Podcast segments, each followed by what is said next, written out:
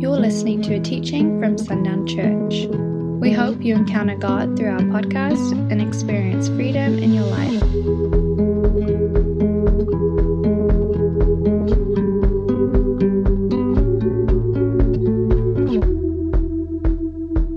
The time we find ourselves in, we talked about this last week, is a, it is a time of intercession and prayer. Prayer and worship. The two things a believer in the Western world seems to be the most uncomfortable with is prayer and worship. If I asked any one of you right now to stand and begin to pray over this service and pray as the Lord gives you utterance, how many of you would be uncomfortable? It's okay, be honest. Every hand, I saw it all. Everybody's hand was up. That's good. Thank you for your honesty. We have a difficulty with that. We have a difficulty with the worship part of it too.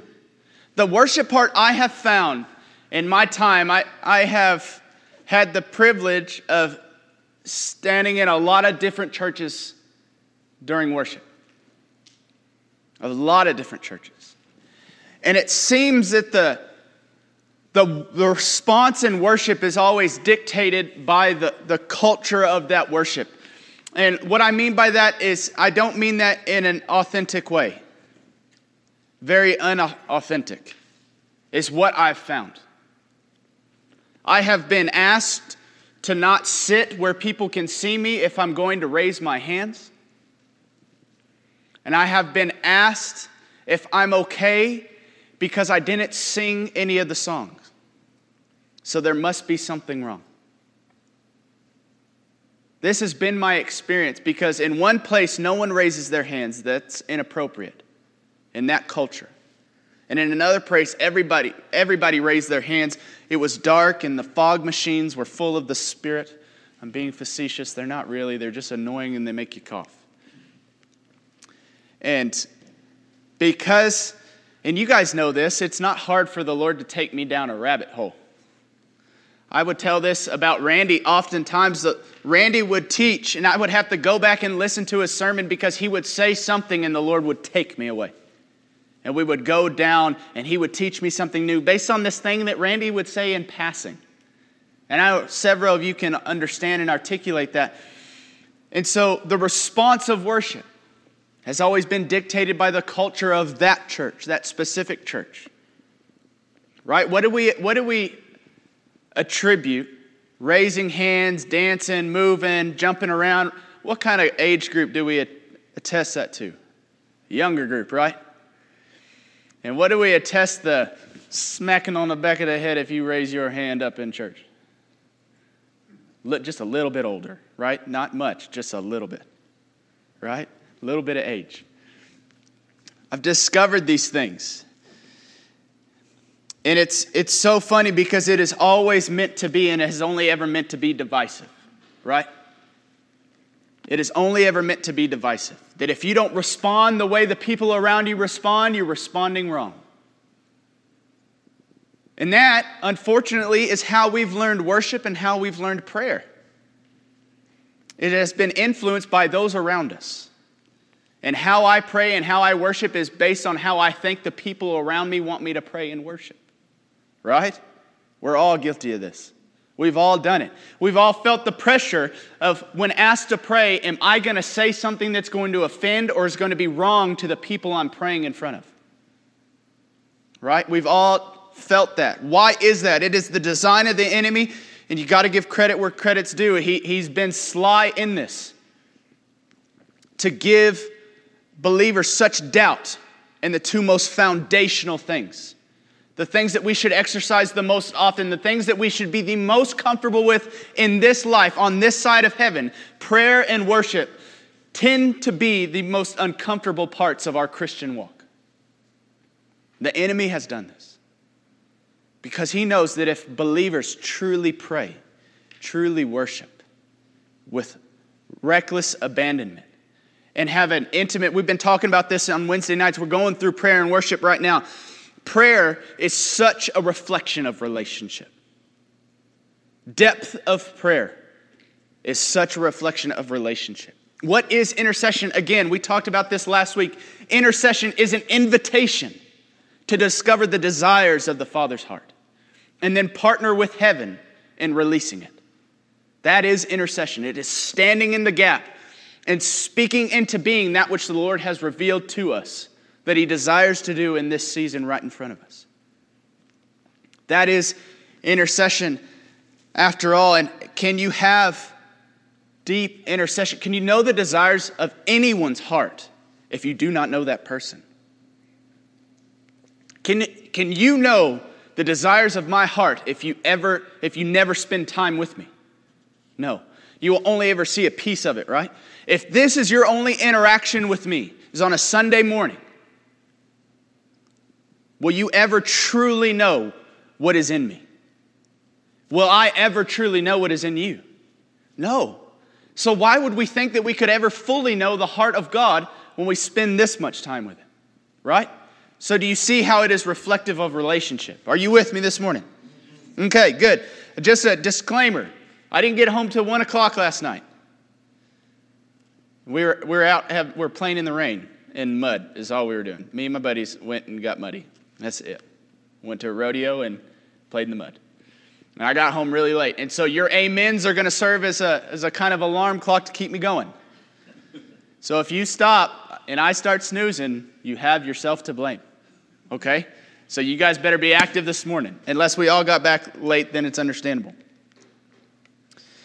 But the biggest thing that I've seen as far as prayer and worship, why are they why are we so uncomfortable with these two things? It's one word. Vulnerability. Prayer and worship is vulnerable, is it not? How many of you, when I told you to give a shout of praise, felt vulnerable in doing that? I felt vulnerable in doing that. Why? Why is that such a it that you can't argue with this it is a bad it, we are told to be vulnerable you got to be honest you got to be vulnerable but no one really wants you to be vulnerable no one really wants you to be honest right they don't want you, they do not want Cindy's showing up just needing to rest with the body of Christ in the presence of God. They don't want that. Can you, is there any more vulnerability than what we saw last week? Is there any more? No, there's not. We, and we, we have all been in need of that level of vulnerability, but we have withheld from it. But that's exactly the way we need to live, and that is what prayer and worship bring out of us it's vulnerability. We don't like vulnerability in this society, in this culture. And the thing is, to be vulnerable, you got to put your heart on the line. We're always worried it's going to get broken. We're going to end up disappointed. But to be vulnerable before the Lord, He's the only one that will not break it. And He's the only one that can take what is broken and put it back together. He's the only one. He's the only one that can do it. There's a sermon on this coming. So I'm not going to get into too much of it. The Lord gave me a beautiful vision about what it is to put a broken heart back together, and we're going to talk about that a, when He releases it. But He's the only one that can that can ne- will never break our heart. Something that has become abundantly clear to me over the last several weeks in this season especially in this season, is that this season will, to participate in it, it will cost you something. It will cost you something. This season requires something from each one of us individually. We have become too accustomed to this life not costing us anything. Where in this book do we read of these people faithfully walking and stepping into obedience before the Father and, and walking in obedience to the words that Jesus spoke to them and operating in obedience to the ministry of reconciliation given to them. When do we see in this book it not costing them something? Never. If Jesus is perfect theology and this life cost him his life, is there anything that we should hold on to thinking this shouldn't, this shouldn't come at a cost of me losing this? I shouldn't have to lose this to do this. Because his life was forfeit. And he is our Savior. He is perfect theology. He is the one we look to. He is the model of this life that we're meant to live, that we get to live. He is the example. And if it cost him everything, is there anything that it will not cost us? No, it will cost us everything as well. Again, I like to say this because for some reason this is where we go. That does not mean you're going to have to live in a sackcloth and eat locusts and honey and, and be a hobo making signs down by the river. That doesn't, have, that doesn't mean that will be your life. But it does mean that if the Lord said that is now to be your life, you would give it all up in obedience to God. That's very difficult to do, but that is the requirement. What does it really cost to live for and with the Father who made you for these very things, for this very day? Colossians 1, verse 6. You have to forgive me, I'm, I'm going by memory on these verses. Verse 16, I mean, I'm sorry. For by him all things were created in heaven and on earth, visible and invisible, whether thrones or dominions or rulers or authorities, all things were created through him and for him. What is included in the all things? As you respond to it. What is included in the all things? Are you included in the all things? You are created for him and through him.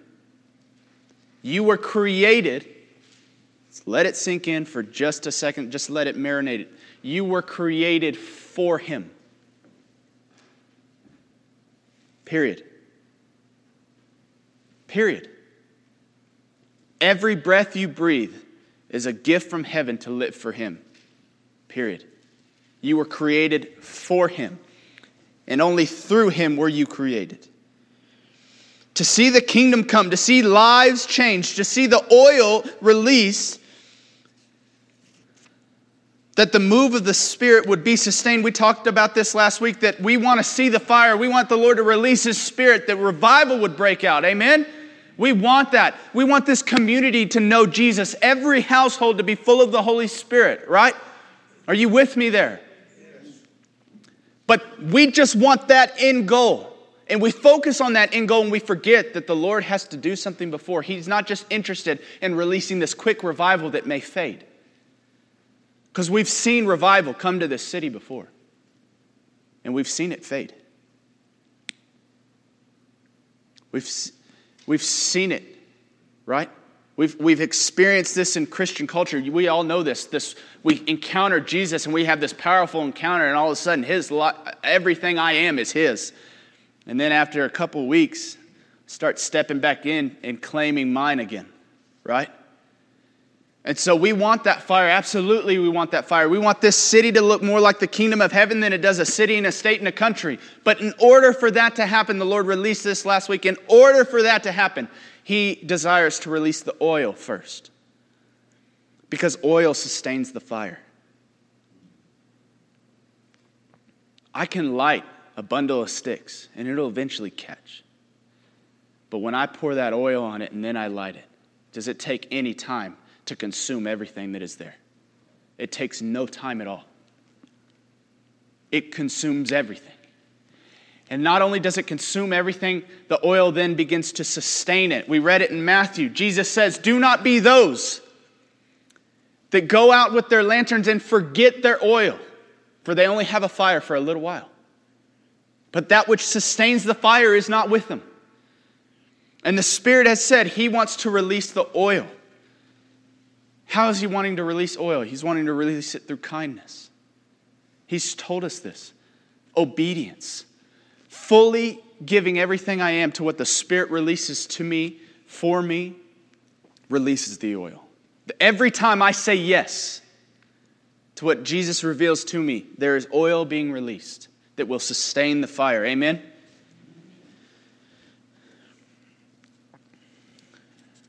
And I would ask this question to see all these things come to be that we desire to see. And I, I'm, I'm telling you, this is burns in me. I desire to see every home that is and will be in Sundown, Texas, have the Spirit of God dwell in it. Not the physical buildings, I'm talking about the people that fill it, that their hearts would be full of the presence of God that people would walk into our school and they would encounter the Spirit of God because so all the people that are under that roof carry the Spirit with them. Can you imagine such a place? A public school in the state of Texas that when you walk in, you receive healing just because the presence of God is so thick. To see a kid injured on the sidelines, and instead of rushing him to a trainer and waiting for a doctor's appointment, you just see students operate in obedience and pray healing over him, and he's healed in the moment.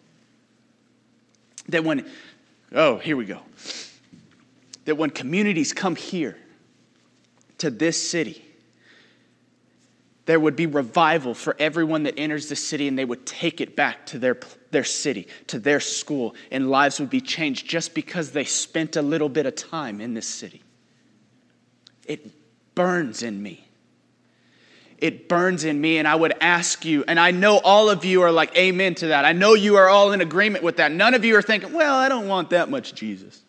None of you are thinking that. I know this. And so now I would ask this question to see this come to be, is it not worth your time? Now, I don't come to you with this question just for you. You know that the Lord asked me that question first.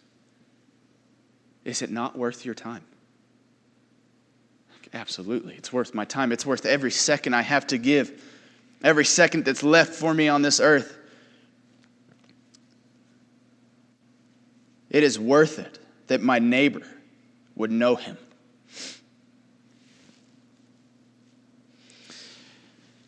And by the way, we say, you know, it will cost you something. But I've been thinking about that. This season will cost you something. And this season can only cost you something if you hold something. But if I live like this, will it cost you anything? No. It doesn't cost you anything. It only costs us something when we hold it as mine. But when it is His, it costs me nothing. Right? It just changed the way we're thinking a little bit. Let's just change the way it's none of it's yours. None of it's mine.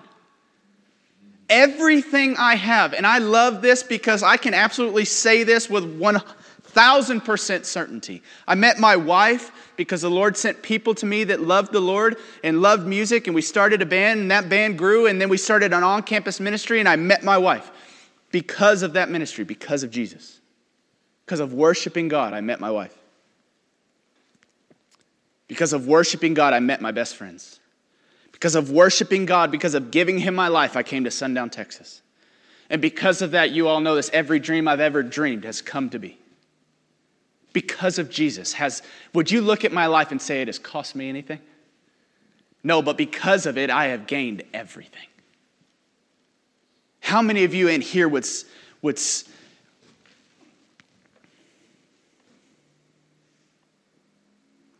would desire to hold back something, to claim something,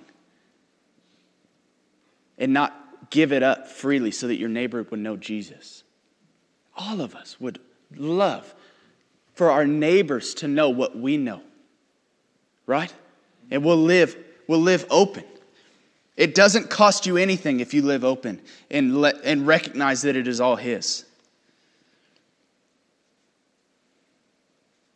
We've talked about this this lordship, establishing his lordship over us.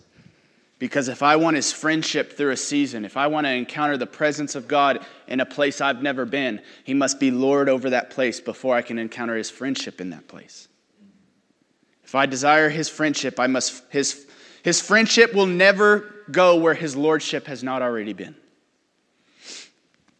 And so just continuing to ask us these questions to check our heart and check where we are. Is He Lord of your time? Is He Lord of your hopes? Is He Lord of your dreams? Is He Lord of your money? Is He Lord of your job? Is He Lord of every breath you breathe?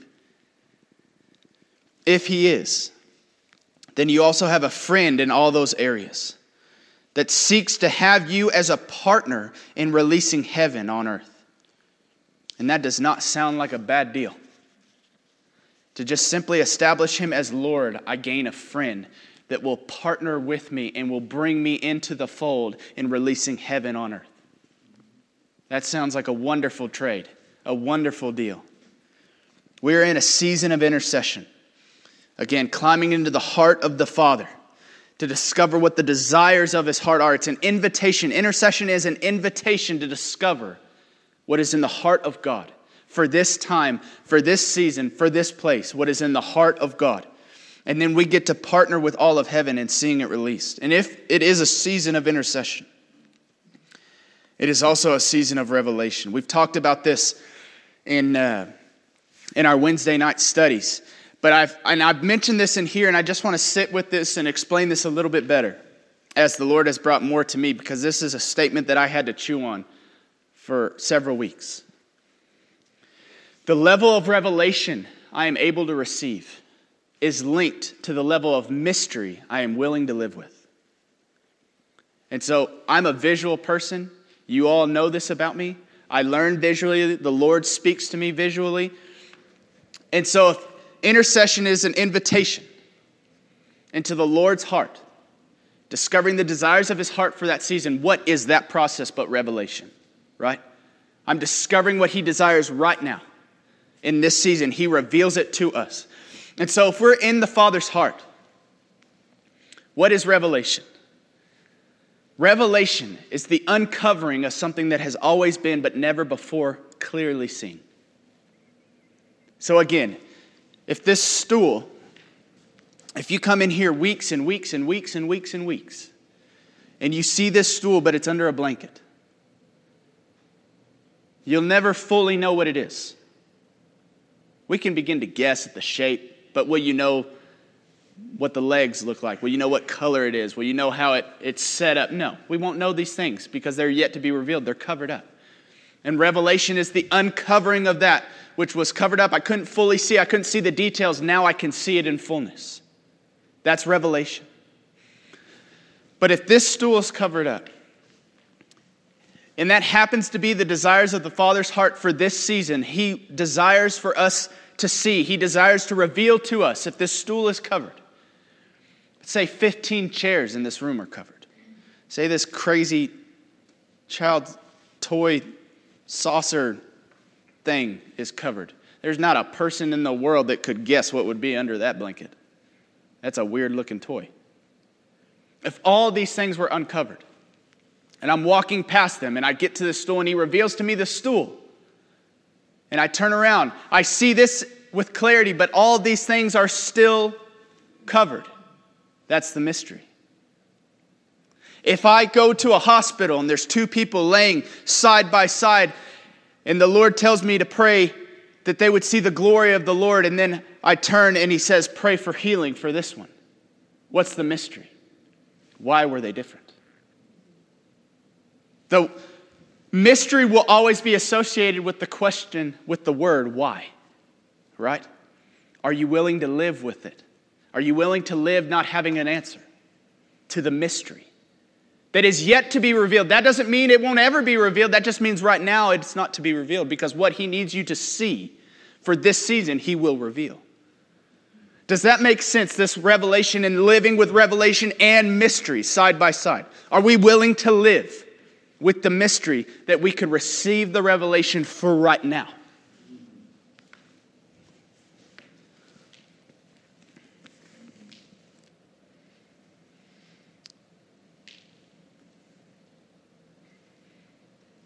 Are we willing to allow Him to share and show us what He desires for right now? That's such an interesting question to me. Will we allow God that is already staggering and hard to wrap my mind around. But will we allow Him to reveal to us all that He is doing now? Will we allow Him to show us what He desires for right now? Why would we not? Why would we not? To let Him reveal to us what needs to be revealed, and then will we partner with that? Letting go of what we think should happen or how and when it should happen, and simply partner with what is revealed. This is one of my favorite words since studying for last week, but this word, wholeheartedly, it's a beautiful word. To be wholeheartedly His. Wholeheartedly devoted to the desires of His heart that He reveals, to be wholeheartedly partnered with heaven in releasing what the Lord has revealed. Can we be a people? Can we actually be a people who are wholeheartedly His? I never in my day, I've seen people that are wholeheartedly His. I've never seen a group of people that are wholeheartedly His. Can we be that people? Really, can we be that people? I pray so deeply beyond words that the answer to that question would be yes. I want to enter heaven with all of you. I want to enter heaven walking side by side with you, meeting you in heaven, and I want to know when we cross into those gates that we were wholeheartedly His. That there would be such rejoicing at the obedience that we walked in, the level of revelation that we understood and walked in, that heaven would rejoice at what we are doing, what may be for the first time, and being wholeheartedly His. That word wholeheartedly means with complete sincerity and commitment. And I began to think about this a while when I was in Houston for my sister's wedding. Um, what is this question? And I've asked a, uh, a few of the staff this question, but what is our heart's desire as a church? What is the desire of this church's heart? And, and considering everything that the Lord has spoken, all that He has released, what is at the base of it all? The foundational desire. That if we were to post anything on our website, this would be the message that we just so desperately, if we were to give any message to this community, this is the message that we would hope they would receive from us when they see us, when they encounter us, when they talk to us. They would receive this message from us. What is the foundational desire? And that we would wholeheartedly belong to that desire, that one thing, that one message. You know, and, and maybe, maybe a lot of what the Lord has spoken is still a mystery to, to some of us. A lot of it is still a mystery to me. How he, how he can do, how he will do the things that he said he wants to do, a mystery. Complete and total mystery to me. I don't fully understand it. Or maybe there are people who are listening online or people who have attended who just haven't been here long enough to have heard all of the things and know the history of the things that the Lord has released in this place. There are people, believe it or not, who don't know who Ria and Amanda are. And how many of you have been so profoundly impacted by those two women? I mean, profoundly impacted, but there are people that don't know them. They haven't been a part of that story, of this story, the story of this house from that, that moment on. They haven't encountered those things. They haven't encountered everything that the Lord has released in this place, and that's fine. If we are wholeheartedly devoted to this base desire, this foundational dream, it won't matter. This should be, this foundational dream, this foundational desire, it should be what the world sees. So, what is the heart of this church? I believe, first off, this is a question that you need to ask yourself. What is, what is at the root in my heart for this city? What is the thing that gives life? I've told you mine. To see every home, every person that dwells in this city know the Spirit of God. I, I want them to know the name Jesus, but everybody already knows the name Jesus. I want them to know the power of Jesus. And I want them to know what Jesus came to open up for them, which is the Spirit of God, to know the heart of God. The Spirit of God is the only one that knows his heart. And I want this city to know the heart of God because we know the Spirit of God that dwells in him. Amen? That is my foundational desire. So, what is yours? And for this church, all of the things that the Lord has spoken, what is at the heart for us? What do we as a church cry out before the Lord over our city?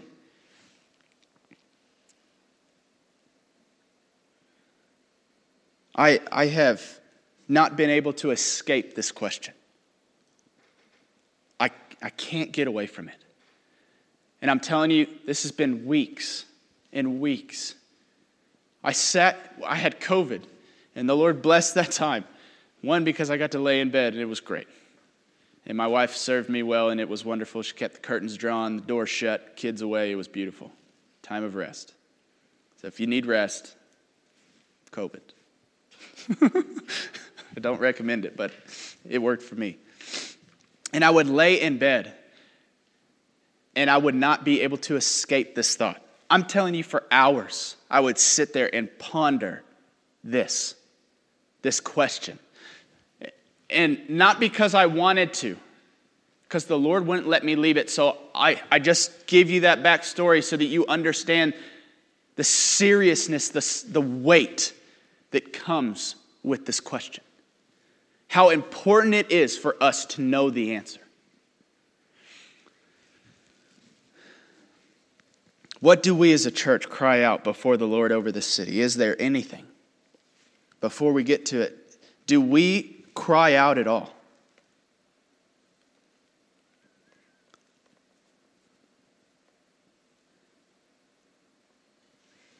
And the answer is no. We don't really cry out. I mean, I'm talking about crying out. I'm talking about David crying out for the Lord to save us, to do what he needs to do, to release the power of the Spirit, to come after us, to cry out as, as Jesus did in the garden if this be your will, let this cup pass from me. But nevertheless, your will be done, not my own crying out with such passion and such belief and such conviction. And I know for me personally, I've never done that. I've never just cried out with such desperation to God. I asked why. Lord's like, You've never had to. You've never had to. This life has never required it from you. But now it does. And now we must. The children of God, which is who we are, must cry out that this city may know Jesus.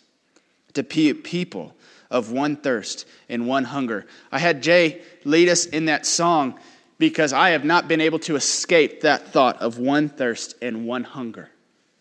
That when people drive into sundown, they would see a people that are of one thirst and one hunger. Such a beautiful image, just four words, so beautiful. What is our one thirst and hunger? I've asked the Lord this for weeks again. And at the root of it all, what is the desire in, in his heart for this season and for this house? Because he had to be the one. I couldn't find it within ourselves. It's like, Lord, you have to show me what, what do you desire to be this church's cry? That every day this would be what consumes our thoughts. That when we gather together, I could speak this and we would know exactly what we're all talking about. And we would be completely united and united in our hearts for this one thing, this one thirst, this one hunger. And it was simply this. And it is so simple. And there's so much within it. And we've already talked about how much is within it, but there's so much within it. And I don't know that anyone would disagree with this. But the desire, the cry that the Lord desires to hear from us. What is prayer again? Right? John 15 says, If you remain in me and my word remains in you, ask whatever you wish, and it will be done for you. By this, my Father is glorified that you bear much fruit, so prove to be my disciple. He desires for us to ask for the things that He puts in our heart.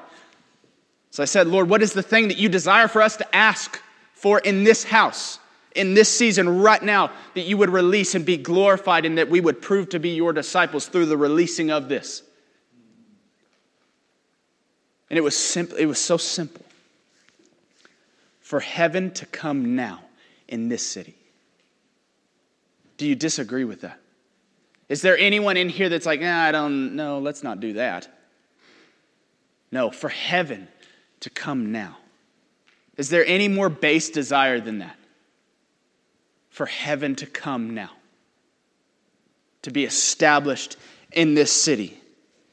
For all those in sundown to walk in the fullness of who they were made to be. All things made for him and through him. For all those in sundown to walk in the fullness of who they were made to be, to see in sundown, to see all in sundown, know and walk with the Spirit of God for all to be welcomed here in this city and in this house, and for all to know the name of Jesus and not know just his name, not know how to spell it, but know the name of Jesus because it has set them free. Do you disagree with anything I've said? for heaven to come now. And all those things are held within heaven, are they not? But heaven is here. We are here. And we are the authority of heaven co heirs with Christ. We are royalty. And when we tell the army of heaven to move, it moves. I know the lights are flickering. That's another thing that we'll get to later. It's just the Spirit trying to get your attention. Okay, just take it as that. Ignore all else. I, I, I spoke this on Wednesday night, and so if you've listened to that, you've heard this, but I had this conversation with someone at the school just about all the things that are changing and the new staff and the staff that uh, the le- that staff that left and one the staff that left a lot of people one they were at the end of their time and they went through covid. I don't i can't imagine a harder time to be a teacher than through that season especially at the end of your career. My goodness so a lot of people retired a lot of people moved because they're husbands got different jobs and different things like that, or we had a lot, and I think this is the most beautiful thing, and I celebrate it. There was a lot of moms, new moms, that were just like, I want a career, but I want it after my kids. I want to raise my kids first. I want, I want to get I want to get to spend time with my kids. I'm like, that's great. Do it. That's awesome. We get to do that, and I'm so blessed that the Lord allows us to do that. And um, but we were talking about all the change and all the things that are going on financially at the school and all the things that have to happen in the future for that school to still be a building full of people. And it's a, it's a, it's a little bit of a scary time if you don't have hope, if you don't believe that the Lord is not finished with this city. And I just remember telling her that my kids will graduate from that school, period. And I've got a six month old, so she's got a ways to go. So this school's got to be around for a while. But it's just like, I'm not moving from that place. This city will thrive. And I refuse to accept anything else. Right? And it's just, it's just that simple of taking a stand. People talk about taking a stand. That's become like a very popular uh, term these days. And I think they're missing the message, but taking a stand to see the kingdom of heaven established. And I will, re- I refuse to remove myself from that place that all people in this city will know Jesus and walk with the Spirit. And I will not budge from that. And I will not be satisfied until I see that. Amen? Until I see it released. And will we be a people who usher in the kingdom of God into our city?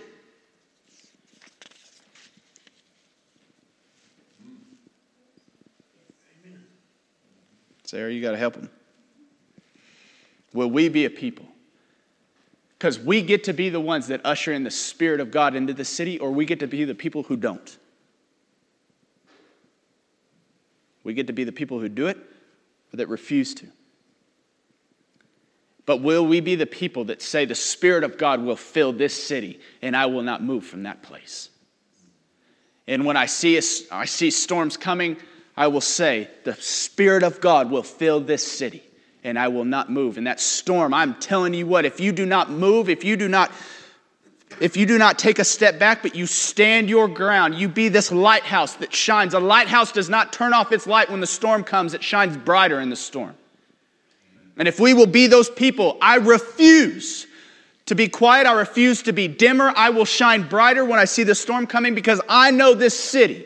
And I believe that this city will receive the Spirit of God and it will dwell and it will remain here long past my life. That my children will live in a city and they will be some of the first to know a city that has only known the Spirit of God all their days. Can you imagine? An oasis of, of the kingdom here on earth. Why not here? Why not? It will be if we stand on that place and we continue to cry out, Heaven, come now. Fill these, fill these homes, fill these hearts now. And we refuse to flee from that place. When people come against us, we refuse to move.